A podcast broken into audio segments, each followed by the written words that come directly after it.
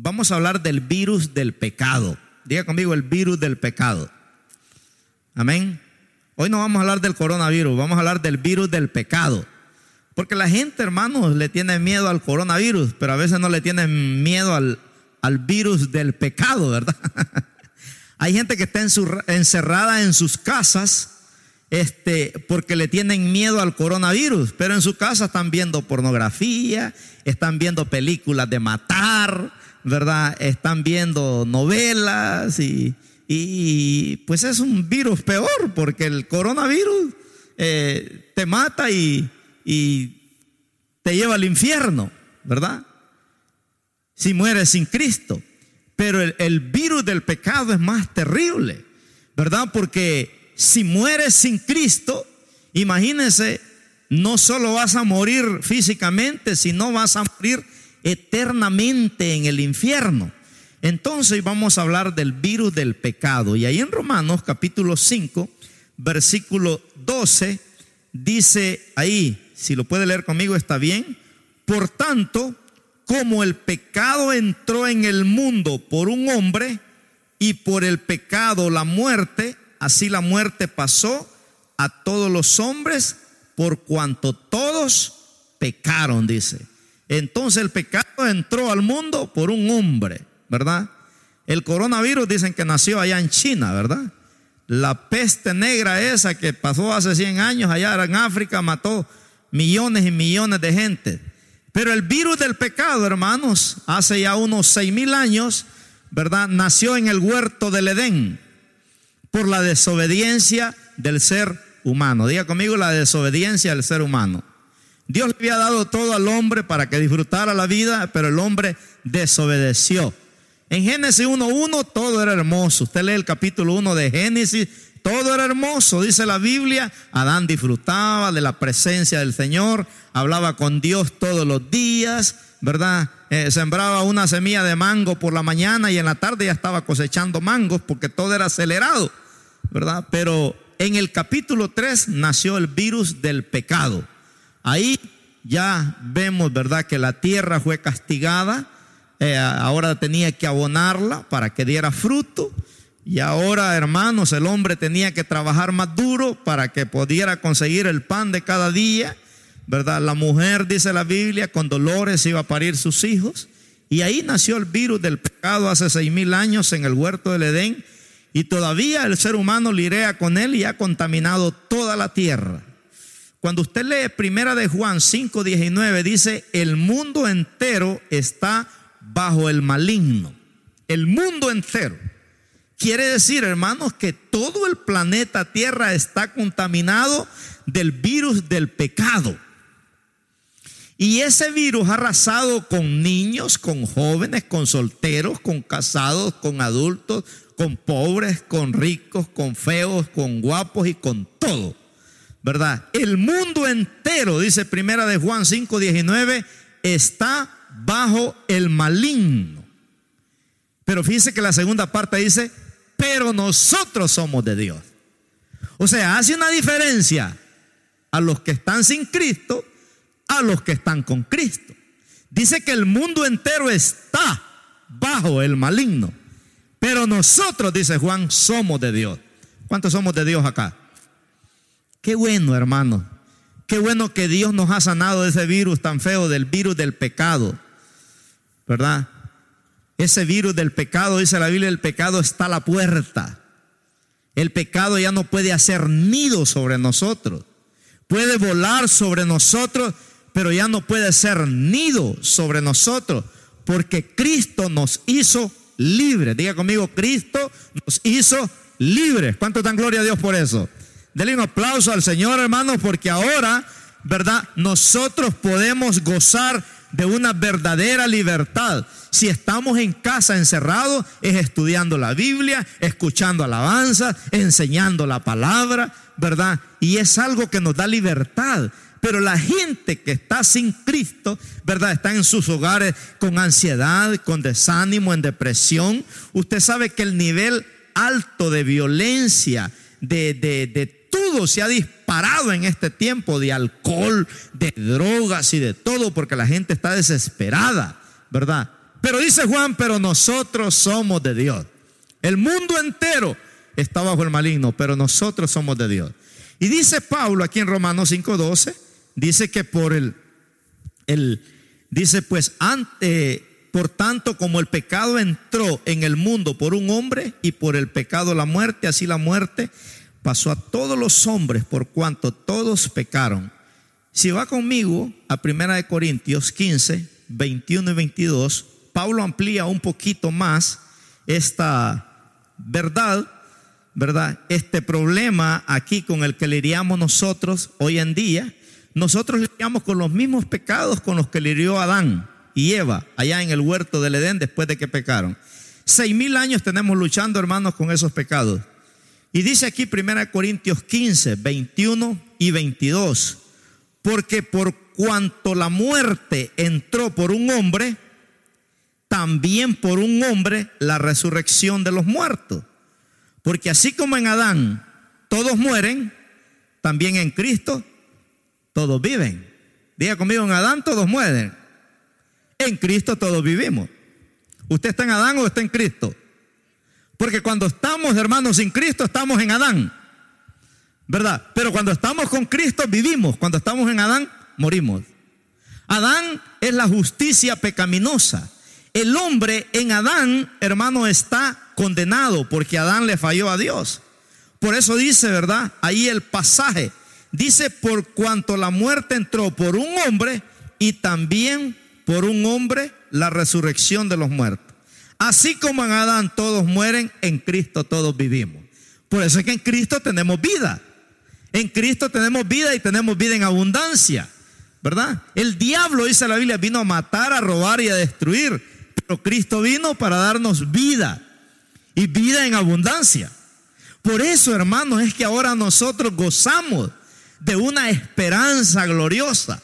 Dice 1 Corintios 15, 19 que si en esta vida nosotros necesitáramos de Dios nada más, fuéramos dignos de dar lástima, dice, ¿verdad?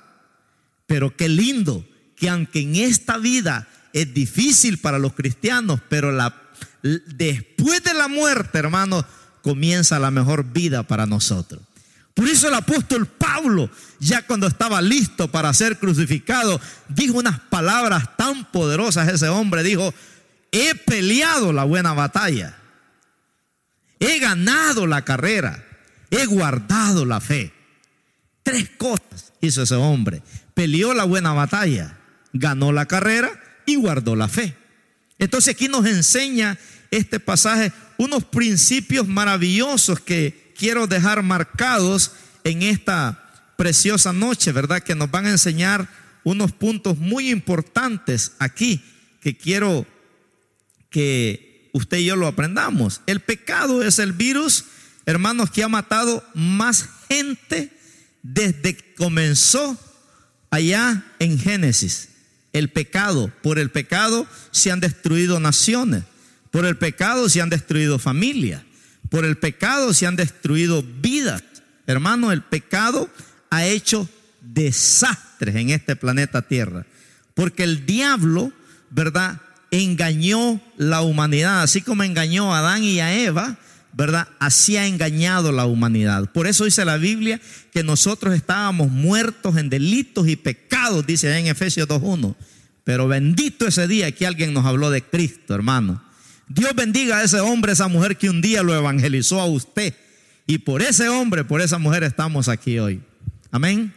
¿Cuántos bendecimos a esa persona que nos habló de Cristo un día? Dios bendiga a ese hermano, a esa hermana que un día, hermano, en vez de invitarnos a bailar la Macarena allá, ¿verdad?, al baile, nos invitaron a la iglesia, ¿verdad? Y a regañadientes venimos. Pero bendito ese día que le entregamos nuestra vida a Cristo. Ahora tenemos una esperanza gloriosa en Cristo Jesús, ¿verdad? Ahora nosotros no somos, ¿verdad?, como los que no tenemos esperanza, dice la Biblia. Vivimos este día, hermanos, como que hoy va a ser el último día de nuestra vida. Pero vivimos el mañana como que Dios nos va a dar 110 años, como se los va a dar a Robert y a mi hermana Odi, ¿verdad? Y así tenemos que vivir la vida sabiamente. Gloria al Señor. Entonces, nos damos cuenta aquí, ¿verdad?, que en Romanos 6:23 dice que la paga del pecado es ¿qué? Muerte. La paga del pecado, hermanos, es muerte. Nos damos cuenta, ¿verdad?, que pecar no es buen negocio. No es buen negocio. Tarde que temprano, dice la Biblia, el malo será castigado. Huye el impío, dice la Biblia, sin que nadie lo persiga. Entonces la paga, el salario de un pecador, ¿qué es? La muerte. No solo es la muerte física, es la muerte eterna en el infierno por los siglos de los siglos, hermano. ¿Verdad? Porque pues la muerte física no nos tiene que asustar si estamos en Cristo. Pero la muerte eterna, sí. Morir sin Cristo, hermanos, es un gran caos. Y en Romanos 3:23 dice que por cuanto todos pecamos, estamos destituidos, dice, de la gloria de Dios. Nosotros merecíamos el infierno. Por cuanto todos pecaron, dice la Biblia, fuimos destituidos de la gloria de Dios. Mire qué tremendo. Es increíble cómo, ¿verdad?, el amor de Dios fue tan maravilloso que aunque nosotros no merecíamos el cielo, Dios nos regaló el cielo. Como aquel hijo que no se merece el regalo, pero usted se lo da. Le dice, te lo voy a dar, pero te vas a portar bien, ¿verdad? Así es el Dios que nosotros tenemos. Por eso dice la Biblia, venid a mí todos los que están trabajados y cargados, dice, que yo los haré descansar. No había medicina, hermanos, para el pecador. No había. Por eso el diablo vivía como un campeón. Por eso es que cuando Cristo, ¿verdad?, aparece hace de 2000 años, el diablo quiso negociar con el Señor. Le dijo, si postrado me adorares, te daré todos los reinos de la tierra. Diablo mentiroso, no sabía con quién estaba hablando. Él no sabía que era Cristo, el Mesías, el Dios hecho hombre. Acuérdese que había una promesa, que Dios iba a venir en un hombre para derrotar al diablo. Pero cuando Cristo tuvo la plática con él, se dio cuenta Satanás. Dijo, este es. Recuerda que el diablo venía persiguiendo la simiente de la mujer. Pero ahí Cristo se le reveló en el desierto cuando le dijo, escrito está, al Señor tu Dios adorarás. Le estás diciendo, me vas a adorar a mí porque yo soy el Señor. ¿Ya se te olvidó la promesa de Génesis? Y ahí se le reveló, ¿verdad? Ahí Cristo vino a comprarnos. El pecado, hermanos, no tenía cura. La muerte de todos los animales que se mataban en el Antiguo Testamento eran nada más para perdonar tus pecados, pero no te salvaban de la condenación eterna. Era una sombra nada más de lo que había de venir. Pero cuando Cristo apareció, Él nos libró de la condenación eterna. Él nos libró del virus del pecado. Diga conmigo, Cristo nos libró del virus del pecado. Amén, hermano. ¿Cuántos fueron libres de ese virus? Mira, hay un versículo aquí en Jeremías 2:22. Y ese versículo le conviene que lo deje rayado ahí o marcado en la primera página de su Biblia, porque le puede servir más adelante, ¿verdad? Porque a veces estos versículos los necesita uno.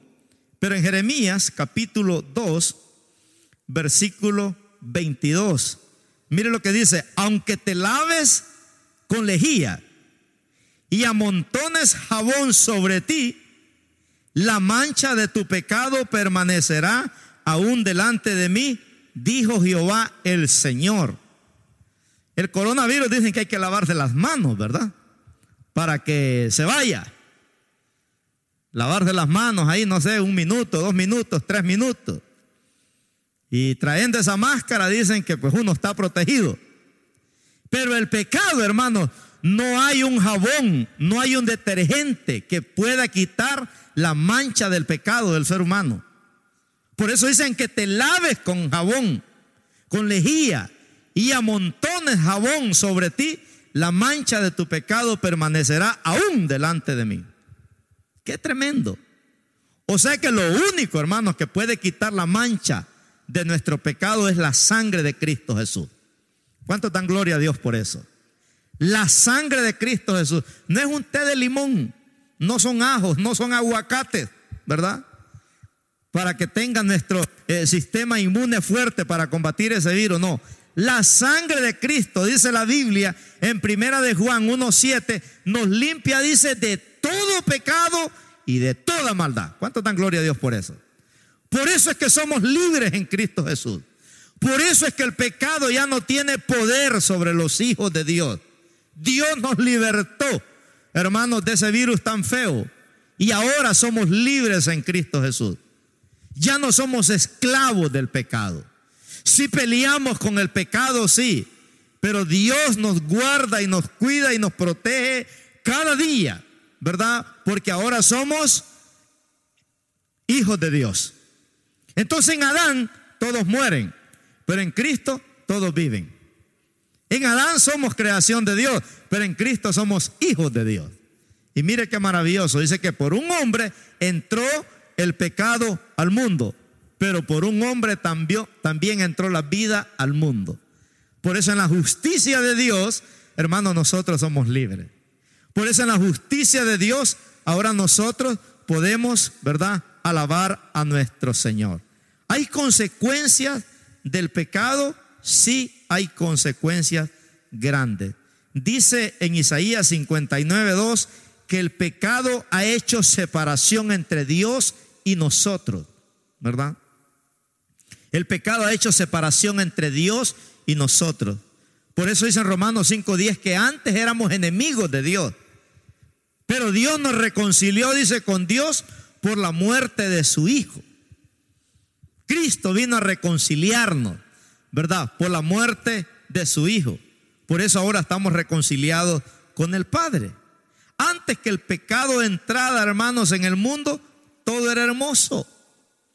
No existía muerte, no existían cementerios, no existía pobreza, no existía enfermedades, no existía vejez. Todo era hermoso, ¿verdad? Pero el pecado vino a arruinar el planeta Tierra. Por eso dice la Biblia que Cristo un día va a venir a limpiar la tierra, va a venir a purificarla. El reino animal será restaurado, el reino vegetal será restaurado, ¿verdad? Y viviremos con Cristo en esta tierra. Él va a venir a establecer su reino por 1000 años acá en la tierra, un día. Y la tierra será restaurada de nuevo. Por eso dice la Biblia que aún la misma tierra gime, dice, como con dolores de parto, deseando, anhelando un cambio, una transformación. Qué maravilloso es el Señor. Entonces, hermanos, antes de que el pecado entrara, todo era hermoso, pero por la desobediencia, diga conmigo la desobediencia, vino la muerte, vino el pecado, vino la maldición. Entonces, ¿quieres vivir en el pecado de Adán o en la justicia de Cristo? Por eso dice que en Adán todos mueren, pero en Cristo dice todos viven. Qué tremendo, hermanos. Qué maravilloso es, ¿verdad?, que cuando venimos a Cristo Jesús, Él nos limpia, dice la Biblia, de todo pecado y de toda maldad. El virus del pecado vino por la desobediencia del ser humano. La gente, hermanos, ¿verdad?, le cuesta venir a Cristo Jesús. Le cuesta, porque hoy en día el mundo parece que está al revés. En Isaías 5:20 dice que a lo bueno, ay de aquel, dice, que a lo bueno le llama malo y a lo malo le llama bueno. Imagínense que abrieron las cantinas, abrieron los lugares, ¿verdad? Pero las iglesias querían tenerlas cerradas. Y el presidente dijo, no, si van a abrir las cantinas, pues que se abran las iglesias también, ¿verdad? Porque hoy en día la gente a lo bueno le llama malo y a lo malo le llama bueno. Una señora le dijo a tu hijo, prefiero verte marihuanero antes de verte en una iglesia. Oiga, hermanos, esa señora, ¿verdad? Qué bonitos consejos. Estamos viviendo esos tiempos, que a lo bueno le llamamos malo y a lo malo le llamamos bueno. La gente se cuida del coronavirus, pero está pecando. No para de chismear, no para de criticar, no para de ver esto, no para de ver esto otro. Y a veces hasta nosotros caemos en eso. Pero no, cuidémonos del virus del pecado, porque ese, hermano, no solo nos mata, sino que nos lleva a la condenación eterna. ¡Qué tremendo! Por eso aquí el Señor nos habla, de una manera muy especial. Miren lo que hace el virus del pecado: cega a la gente. En 2 Corintios 4:4 dice que el Dios de este siglo, que es Satanás, ha cegado el entendimiento de los incrédulos para que no les resplandezca, dice, la luz del evangelio. Ha cegado, imagínense, el entendimiento de las personas para que no puedan ver la luz de Cristo. Es tremendo. En Isaías capítulo 1, versículo de 4 al 6, mire cómo el pecado entorpece al ser humano, lo esclaviza. El virus del pecado esclaviza a la gente en vicio, lo esclaviza en orgullo, lo esclaviza en cosas materiales, lo esclaviza, hermanos, ¿verdad? De una manera que queda atado y cegado por el pecado. Hay gente que tiene dinero pero no lo disfruta. Hay gente que tiene casas pero no lo disfrutan. ¿Por qué? Porque el enemigo los cega. Y aquí en Isaías capítulo 1, versículo del 4 al 6, me llama la atención aquí, ¿verdad? Lo que hace el virus del pecado. Dice aquí: oh gente pecadora, pueblo cargado de maldad, generación de malignos, hijos depravados, dejaron a Jehová, provocaron a ira al Santo de Israel, se volvieron atrás. ¿Por qué queréis ser castigados aún? ¿Todavía os rebelaréis? Toda cabeza está enferma y todo corazón doliente. Desde la planta del pie hasta la cabeza no hay en él cosa sana, sino herida, hinchazón y podrida llaga. No están curadas, ni vendadas, ni suavizadas con aceite. Imagínense, hermano, lo que el pecado hizo en el ser humano. Lo cegó. Por el pecado se pierde el matrimonio, se pierden los hijos, se pierde la vida, la mejor vida, la vida en Cristo, hermanos, se pierde. Y por eso Dios aquí en Isaías, ¿verdad?, nos advierte y nos habla de esas consecuencias. David en el Salmo 51, 2 y 3, David fue infectado por ese virus. Era un hombre de Dios, pero fue infectado por el virus del pecado, ¿verdad? Pero como les decía, el pecado puede volar sobre tu cabeza, pero no puede hacer nido delante de ti, porque Dios nos ha dado la victoria, ¿verdad?, en Cristo Jesús.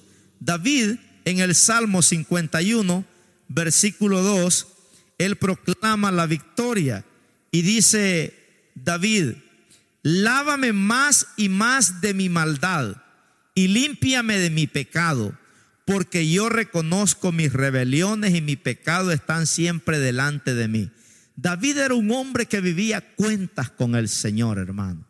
Qué maravilloso es, ¿verdad?, que nosotros podemos discernir entre lo bueno y lo malo, entre lo puro y lo sucio, entre la luz y las tinieblas. Dios nos ha dado la capacidad de discernir. Por eso dice la Biblia, ¿verdad?, que en Cristo nosotros ahora tenemos una vida, pero una vida en Cristo. Ahora caminamos en la justicia de nuestro Dios. Por el virus del pecado, Dios destruyó dos ciudades en el Antiguo Testamento llamadas Sodoma y Gomorra, ¿se acuerdan? O sea, Dios dijo: aquí no hay nada bueno. Todo el mundo estaba infectado ahí, hermano. De no ser Lot, el sobrino de Abraham, era el único, ¿verdad? De ahí todas esas dos ciudades estaban contaminadas por el virus del pecado. No crea que eso de ahora, que hombres con hombres se casan y mujeres con mujeres se casan, es nuevo. No, en Sodoma y Gomorra los hombres preferían los hombres que las mujeres. Las mujeres preferían las mujeres que los hombres. Y Dios dijo: estas ciudades están contaminadas por ese virus. Y, hermanos, las quemó con fuego y azufre. En el diluvio de Noé, hermano, ya la tierra, dice la Biblia, se había descompuesto de una manera fatal, ¿verdad? Donde Dios dijo: me duele haber hecho al hombre. ¿Y qué hizo Dios? Mandar un diluvio, hermanos, porque toda la tierra se había infectado por el virus del pecado. Por eso Jesús dijo que como en los días de Noé, él iba así, el Hijo del Hombre iba a venir. Y yo creo que estamos viviendo los días de Noé. Ya en algunos países ya un hombre se puede casar con un perro, con una perra, con una mula. Allá con una burra se casó un señor no sé a dónde. La vistieron de novia, la mula o una burra era ahí. ¡Qué tremendo! Ni en los días de Noé se miraba eso, hoy se mira. Por eso decimos nosotros que Cristo puede venir en cualquier momento. Porque el virus del pecado, hermanos, ha cegado al ser humano de una manera terrible. Hay gente que piensa, ¿verdad?, que alcoholizados son felices, marihuaneados son felices, viviendo la vida loca son felices. ¿Por qué? Porque no saben discernir. El enemigo les ha cegado el entendimiento. Por eso David dice, ¿verdad?, que abra nuestros ojos para ver las maravillas de nuestro Dios. Tenemos que ponernos a cuentas, Señor. El ser humano violó las leyes de Dios. Ojalá hubieran todas estas restricciones que ahora hay del coronavirus. Ojalá que esas restricciones hubieran también para no pecar, ¿verdad? Hay restricciones para no agarrar el coronavirus, pero ¿cuáles son las restricciones que tenemos para no pecar? ¿Verdad? A veces los padres vienen a la iglesia, pero dejan los hijos en la casa. Mi pregunta es, ¿qué quedan haciendo? Si usted tiene todavía esa autoridad de traer los hijos a la iglesia, tráigaselos. Amén, hermano. ¿Qué los deja haciendo con un teléfono iPhone allá en la casa? ¿O con una computadora? ¿Qué quedarán haciendo? Tenemos que tener restricciones también contra el pecado, ¿verdad? Hay gente que se cuida. En la casa mi esposa ahí tiene sus botellitas de alcohol. Ahí me sprayé ella los zapatos cuando llego ahí y me baña de alcohol antes de entrar. Antes me mandaba a bañar y ahora ya no me manda, ¿verdad? Al hermano Elías no lo dejaban entrar. Ahí le tenían la ropa y la cubeta de agua ahí para que bañara afuera hasta que entraba bañado adentro. No sé si lo harán todavía, ¿verdad? ¿Qué restricciones más estrictas tienen algunas esposas en la casa, hermano? ¿Verdad? Oiga, si esas restricciones las tuviéramos para no pecar, hermano, fuéramos santos, fuéramos ángeles ya. Pero ¿cuáles son las restricciones que tenemos nosotros para no pecar? Mire, David se levantaba cada mañana y decía, David, en mi corazón he guardado tus dichos para no pecar contra ti. David tenía restricciones en su vida, ¿verdad?, para vivir en la justicia del Señor. Es tremendo. ¿Cuáles son las restricciones que nosotros tenemos en nuestra vida para decir, Señor, líbrame? Porque el pecado todos los días está a la puerta. Pero nosotros, hermanos, dice la Biblia que es mayor aquel que está en nosotros que aquel que está en el mundo. En Gálatas 5:19 usted puede ver que para el pecado no hay restricciones. Mire, yo sé que el tiempo se nos va a ir, pero estamos bien. Tenemos café al final ahí, ¿verdad? Pero en Gálatas 5:19 no hay restricciones para el pecado. Si usted lee Gálatas 5:19, mire lo que dice aquí. Después vamos a ver las restricciones que hay para no pecar. Pero ahí en Gálatas 5:19 dice, el apóstol Pablo dice, y manifiestas son las obras de la carne, que son adulterio, fornicación, inmundicia, lascivia, idolatría, hechicería, enemistades, pleitos, celos, iras, contiendas, disensiones, herejías, envidias, homicidios, borracheras, orgías y cosas semejantes a estas, acerca de los cuales os amonesto, como ya os lo he dicho antes, que los que practican tales cosas no heredarán el reino de Dios. Ahí está. No hay restricciones para el pecado. La gente vive en todas esas cosas. Pero los cristianos deberíamos de tener restricciones para el pecado. Por eso dice ahí en el verso 21, en Gálatas 5:21, dice 22, mas el fruto del Espíritu, dice, es amor, gozo, paz, paciencia, benignidad, bondad, fe, mansedumbre, templanza. Contra tales cosas no hay ley. Pero los que son de Cristo, dice, han crucificado la carne con sus pasiones y deseos. Si vivimos por el Espíritu, andemos también por el Espíritu. Mire qué bonito. Hay restricciones para los hijos de Dios. Hermanos, nosotros no podemos hacer lo que nos da la gana. Nuestra vida tiene dueño. Mi cuerpo, mi alma y mi espíritu no puede hacer lo que le da la gana. Porque Cristo, ¿verdad?, es el que gobierna nuestra vida. El Espíritu Santo es el que gobierna nuestras vidas. ¿Cuántos dicen amén? Gloria a Dios. Por eso dice la Biblia en Hechos 16:31, ¿verdad? Cree en el Señor Jesucristo, dice, y serás salvo tú y toda tu casa. Mire, hay una bendición grande y poderosa. Entonces, ¿qué vamos a hacer, pastor, con esos virus tan feos que han salido por ahí? Bueno, tenemos que aprender a vivir como Dios manda. En el tiempo de los jueces de Israel, dice la Biblia que cada quien hacía lo que le daba la gana, porque no había ley en Israel. No, nosotros tenemos las leyes de la palabra de Dios para vivir una vida en santidad. Por eso el cristiano se conoce por sus frutos. ¿Sí o no? El cristiano se conoce por sus frutos, porque Dios ha cambiado nuestras vidas. Entonces, vamos a hablar aquí hoy, si vamos a empezar el mensaje, ¿verdad? Quiero enseñarle en esta preciosa noche, amén, quiero enseñarle cómo poder ser libre del virus del pecado. Número 1, la sangre de Cristo. Diga conmigo, la sangre de Cristo. La sangre de Cristo nos cubre de todo virus de pecado. Allá en Éxodo 12:21, Dios le dijo a Israel: voy a mandar el ángel de la muerte, voy a hacer estragos. Dios mandó la plaga, hermanos, de la muerte. Pero les dijo a su pueblo: ustedes maten un cordero, ¿verdad?, y unten sangre de cordero en los dinteles de las casas, ¿verdad?, porque a medianoche yo voy a pasar con el ángel de la muerte.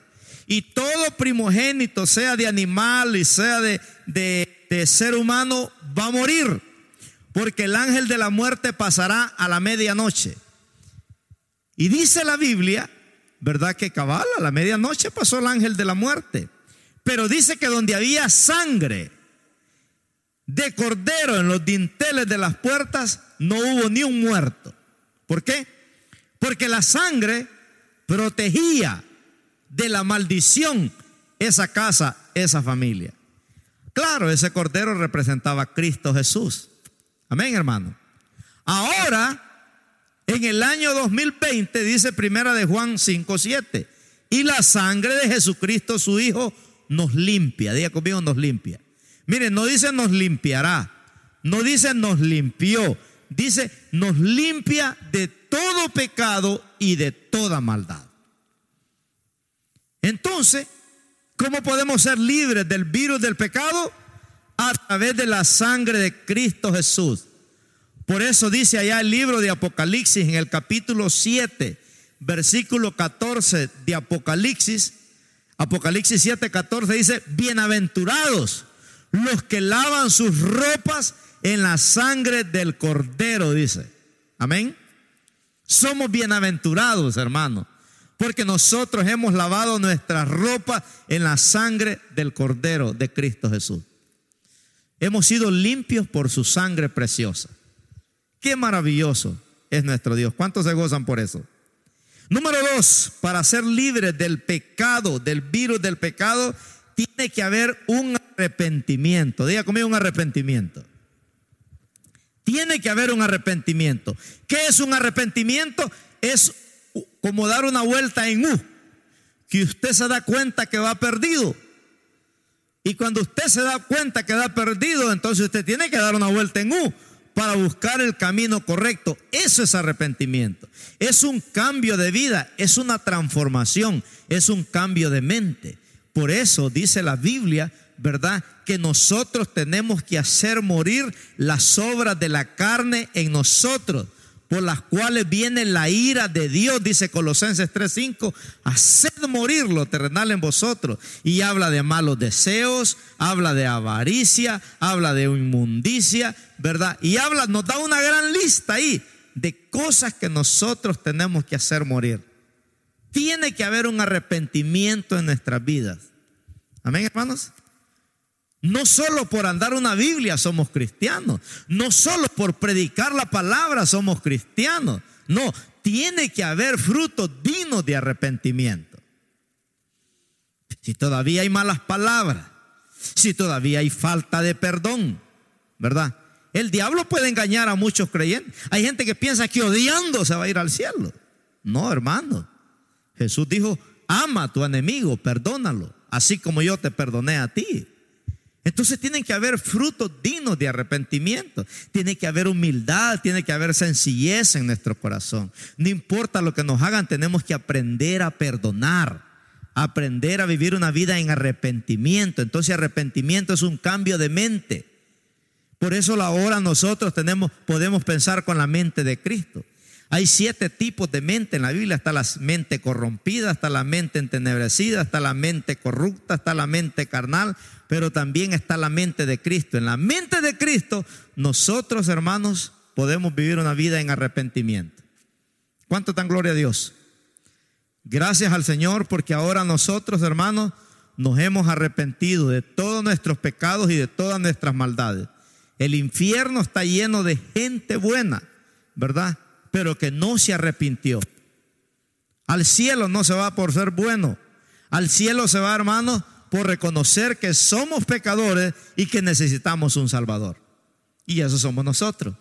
Dios nos ha cambiado y nos ha transformado. ¡Qué maravilloso! Por eso es que la Biblia dice, sobre toda cosa guardada, dice, guarda tu corazón. Que tu corazón, hermanos, no se vaya a dañar, no se vaya a corromper. Guarda tu corazón, donde guardas lo más preciado. Dice, guarda tu corazón porque de él mana la vida, dice. Qué tremendo, ¿verdad? La tercera cosa que nos hace que seamos sanos de ese virus del pecado es cuando Jesús es el Salvador y el Señor de nuestras vidas. Amén. Mucha gente tiene a Jesús nada más como Salvador. Están enfermos, vienen para que los salve. Tienen una crisis, vienen para que los saque, ¿verdad? Como un 911, pero no cambian. Hay gente que busca a Dios nada más por los milagros, pero ellos no quieren cambiar. No, hermano, usted es libre del virus del pecado cuando Cristo es el Salvador y el Señor de tu vida. ¿Qué significa eso, pastor? Que cuando Cristo es el Señor de mi vida, ¿verdad?, él tiene el control de mi vida. Ya no hago lo que a mí me da la gana, sino lo que él dice, ¿verdad? Ya no hago mi voluntad, sino la voluntad de él. Y por eso es que nos da. Por eso Jesús dijo en una ocasión, ustedes me llaman Señor, Señor, pero no hacen lo que yo les digo. Por eso dijo él que muchos me aman, dice, del diente al labio, pero su corazón está lejos de mí. Solo hay 2 señores en este planeta Tierra y no podemos amar a los 2. Cuando Jesús es el Señor y el Salvador de mi vida, entonces, hermanos, yo puedo dar evidencia de que soy hijo de Dios. Por eso Jesús dijo, mis ovejas oyen mi voz y yo las conozco y me siguen. Cuando Cristo es mi Señor, el que es de Dios, dice la Biblia, la palabra de Dios oye. ¿Por qué estamos aquí hoy en esta preciosa tarde? Porque somos hijos de Dios. En Juan 8:46 dice, el que es de Dios, la palabra de Dios oye. Cuando Cristo es el Señor de mi vida, hermano, aunque no tenga ganas de venir al templo, tengo que venir. Cuando Cristo es el Señor de mi vida, cuando no tengo ganas de orar, tengo que orar. Cuando Cristo es el Señor de mi vida, no me puedo ir al mundo, porque él es el Señor de mi vida. Eso es lo maravilloso de nuestro Dios. Que Jehová nos sacó de esa vida del anonimato, de esa vida despreciada, esa vida que ya no valía nada. De ahí nos sacó el Señor. Y ahora nos ha dado su victoria. Ahora nos ha dado su poder. Ahora nos ha dado su bendición. Por eso le cantamos y por eso le adoramos. Tenemos que escapar del virus del pecado, porque ese te va a llevar al infierno. ¿Verdad? Ese te va a llevar al infierno. Miren, esta pandemia que ha habido, hermanos, es cuando las marquetas se han hecho más ricas. la gente, que el montón de cerveza. Yo vi un amigo, hermano, que llevaba como unos 6.24. De este amigo, ¿para cuántos días llevará cervezas ahí? Pero andaba su máscara, hasta guantes andaba. Se cuidó del coronavirus, pero el otro virus más feo lo tiene esclavo, ¿verdad? Porque ser esclavo del pecado es el peor virus que puede haber. Cuando una persona es esclavo del pecado no puede dormir. Yo tengo un hermano que trabaja de security, donde están esas residencias de los millonarios, hermano, donde están esos actores que tienen tanto dinero. Y me dice el hermano: pastor, usted no me lo va a creer, me dice, pero a las 2 de la mañana baja uno de esos actores, dice, y baja el hombre, dice, hinchado, y le dice: anda, comprame una botella de licor, dime cuánto quieres, porque el hombre no puede dormir. Pero en las películas son grandes héroes, hermano. Hasta los hijos de nosotros, ¿verdad? Les encantan esos actores, pero están atados, son esclavos del pecado. En su vida íntima, hermano, es un desastre la vida de ellos. Por eso algunos de ellos hasta la vida se quitan porque no aguantan, ¿verdad? Pero ellos se cuidan del coronavirus, pero no se cuidan del virus del pecado. Así que esas tres verdades nos hacen libres de ese virus. ¿Cuál es la primera? ¿Se acuerda cuál es? La sangre de Cristo. Amén. La sangre de Cristo nos limpia de todo pecado y de toda maldad. Por eso Cristo derramó su sangre en esa cruz. Y cuando Juan 3:16, nosotros lo creemos, ahí Cristo te limpia. Cuando tú traes tu vida a Jesús, Él te hace libre. Por eso dice Juan 3:16, porque de tal manera amó Dios al mundo que dio a su Hijo unigénito, para que todo aquel que en Él cree, dice, no se pierda, mas tenga ¿qué? Vida eterna. Mire qué hermoso, ¿verdad? Jesús le dijo a Nicodemo le dijo: no puedes entrar al reino de los cielos si no hay un cambio en tu vida, si no naces de nuevo. Tiene que haber un nuevo nacimiento, no un nacimiento de papá y mamá, sino un nacimiento del Espíritu Santo. Y Nicodemo entendió y tuvo el privilegio de bajar a Jesús de la cruz cuando murió. Mire, hermanos, qué hermoso eso, ¿verdad? Escapemos de este mundo, hermanos, porque será quemado con fuego, dice la Biblia. Allá en 2 de Pedro 3:7 dice que este mundo está reservado para ser quemado con fuego. Así como Dios quemó Sodoma y Gomorra, así como el diluvio vino. Dice 2 de Pedro 3:7 que todo esto que se ve será quemado con fuego porque será contaminado por el pecado. Hermanos, van a haber cosas más terribles todavía, se van a ver. La televisión se va a corromper más todavía. Esos cables se van a contaminar. Esos teléfonos, hermanos, se van a contaminar. Va a llegar un tiempo que Dios va a tener que llevarnos para que no nos contaminemos nosotros también. Por eso dice la Biblia que al acercarse el día de Jehová, los días serán acortados, dice, por causa de los escogidos de Dios. Y eso lo estamos viendo, hermano, los días se acortan.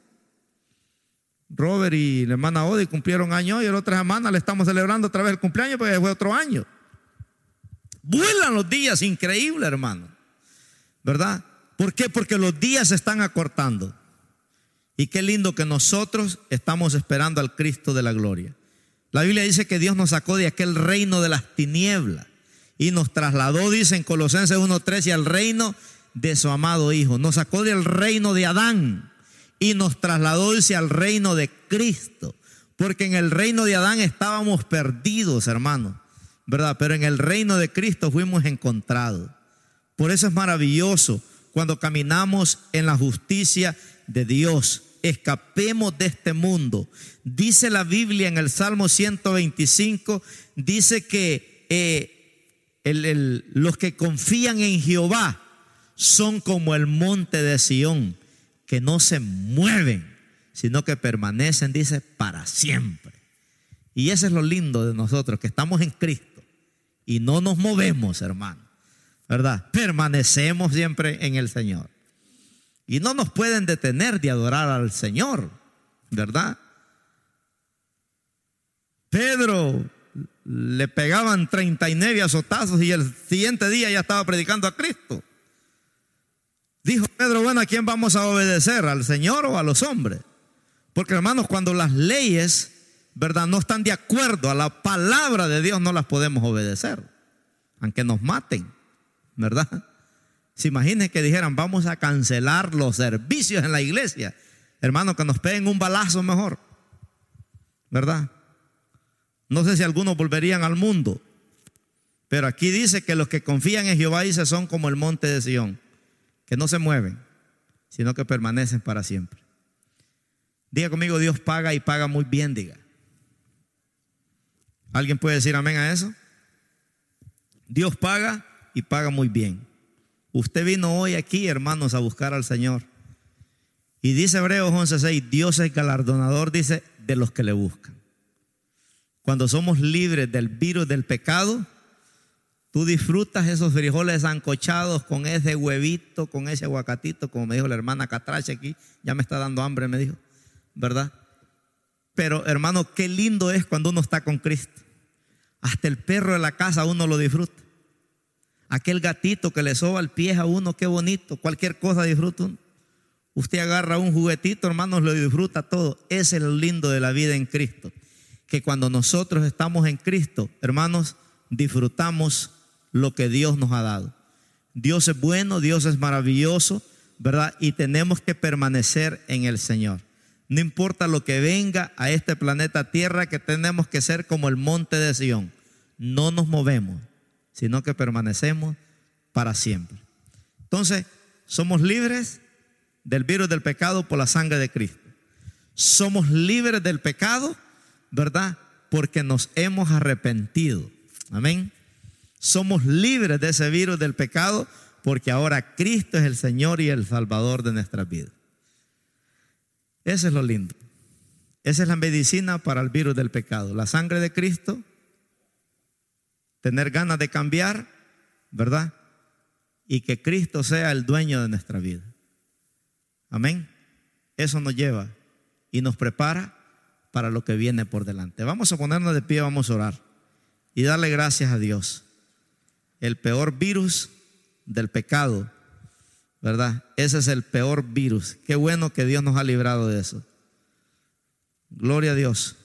Hay gente que tal vez Dios lo va a librar del virus, del coronavirus, pero del virus del pecado, hermanos, es lo más que tenemos que ser libres. El virus del pecado trajo pobreza, trajo esclavitud, trajo maldición, trajo muerte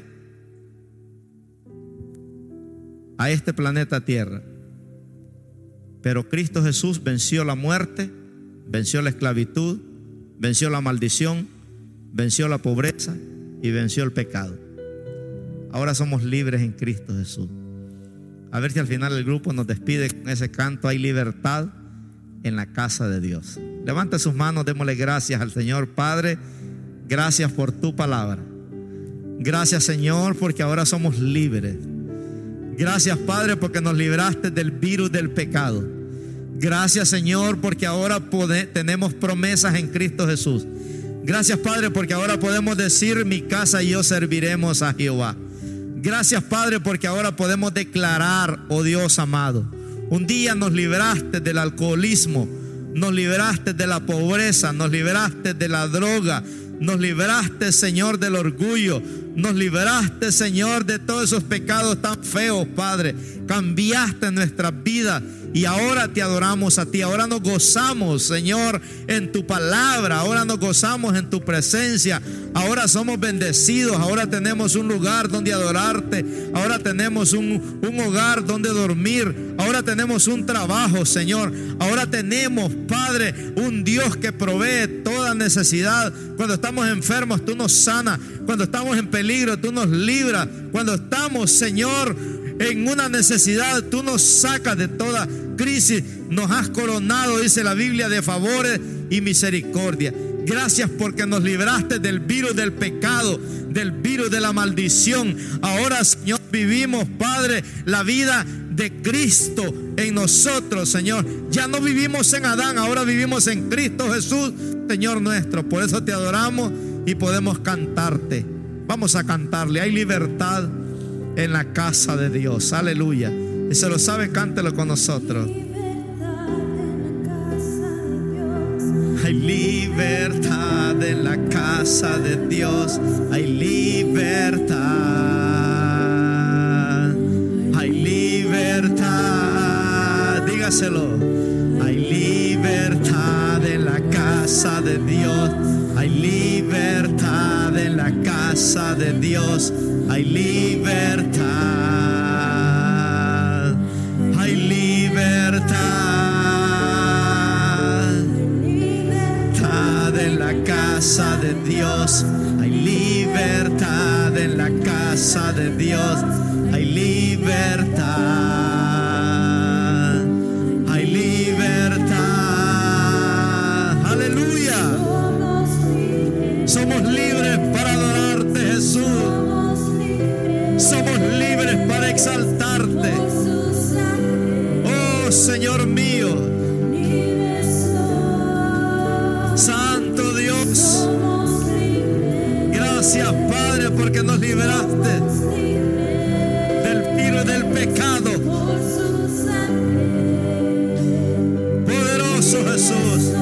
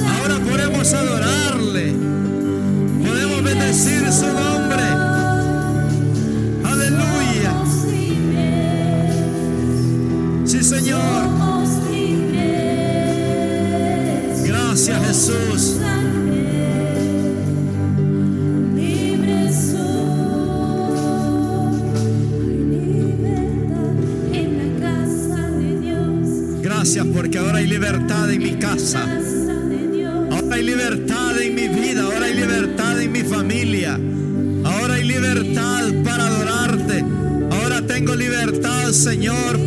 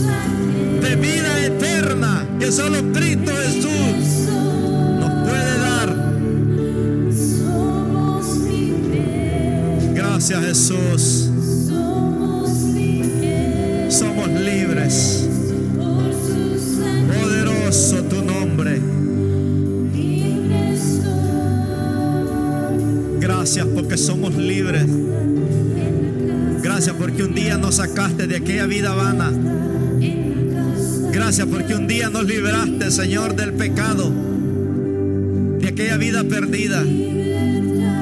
Señor, declaramos que tú vas a sacar el pecado de nuestros hogares. Tú vas a cambiar nuestros hijos. Tú vas a cambiar ese hombre, vas a cambiar esa mujer, vas a cambiar ese familiar que no quiere nada con Dios. Mi casa será libre para la gloria de Dios. Decláralo, hermano, que tus hijos van a adorar a Dios. Tu familia va a adorar a Dios, aunque ahorita no quieran nada. Dios tratará con ellos. Jesús. Toca a nuestros hijos, toca a nuestra familia, tócalos, oh Padre. No importa en qué parte del mundo estén, tócalos. Enviamos la palabra de arrepentimiento, enviamos la palabra de fe, enviamos la palabra, oh Dios amado, en este momento, en el nombre poderoso de Cristo Jesús. Menciona por nombre tus hijos, tu esposo, tu esposa, tus familiares, menciónalo por nombre, reclámalo para Jesús, ponle demanda, dile: Señor, aleluya, mi hijo será para Cristo, mi esposo será para Cristo, mi esposa será para Cristo. Reclámalo para Jesús, hermano. Dile al diablo que lo suelte en el nombre de Jesús. Suelta, Satanás. Suelta todo vicio de alcohol, todo vicio de droga, oh Señor, todo vicio de pornografía, en el nombre de Jesús. Suéltalo, diablo, en el nombre de Jesús. Suéltale, esa alma no te corresponde, esa alma es de Cristo Jesús. Suéltalo ahora, suéltalo, suéltalo en el nombre de Jesús. Suéltalo ahora, suelta esas cadenas en el nombre de Jesús. Cancelamos, atamos todo vicio, toda atadura, Señor, para la gloria y la honra tuya, en el nombre poderoso de Cristo Jesús. Gracias, Jesús. Hoy podemos cantar con libertad. Hoy podemos cantar con libertad, oh Dios. Tenemos esperanza en Cristo Jesús, hermano. Hay esperanza en Cristo Jesús. Diga conmigo esta oración: Señor, gracias, porque un día fui libre del virus del pecado y ahora mi ciudadanía está en los cielos, donde está Cristo sentado, y un día vendrás por mí y mi familia y nos iremos de este planeta Tierra. Oh Señor, a gozar por una eternidad, y allá te vamos a alabar. Allá, oh Dios, te vamos a alabar por los siglos de los siglos. Gracias, Padre, porque un día, oh Señor, perdonaste mi pecado, cambiaste mi lamento en baile, y ahora vivo para adorarte. Gracias, Señor, porque no fui rebelde al llamado tuyo cuando me llamaste para recibirte, Dios. Gracias, Espíritu Santo. Poderoso Dios. Adóralo, hermano, adóralo. Adóralo a Él, adóralo. Sí, Señor. Oramos por los que nos miran en Facebook Live. Gracias. Bendiga a los padres, bendiga a las familias también. Los bendecimos en el nombre poderoso de Cristo Jesús. Gracias, Señor, porque no nos has dejado y no nos has desamparado. Gracias, Señor, porque tú has suplido toda necesidad conforme a nuestras riquezas, a tus riquezas en gloria, en Cristo Jesús, Señor nuestro. Bendecimos a nuestros vecinos, Señor. Bendígalos, provee para ellos, alcánzalos, bendice sus hogares, saca los vicios, saca las obras de tinieblas de sus hogares, y los reclamamos para Cristo Jesús también. Gracias, declaramos que Pacoima, Señor, será para Cristo. Declaramos que esta calle será para Cristo. Declaramos que este valle de San Fernando será para Cristo. Declaramos que California será para Cristo. Declaramos que Centroamérica será para Cristo. Declaramos que Sudamérica, Latinoamérica será para Cristo, para la gloria y la honra de nuestro Dios. Aleluya. Gracias, Jesús. Dios les bendiga, hermano. Dios les bendiga. Gracias, Dios.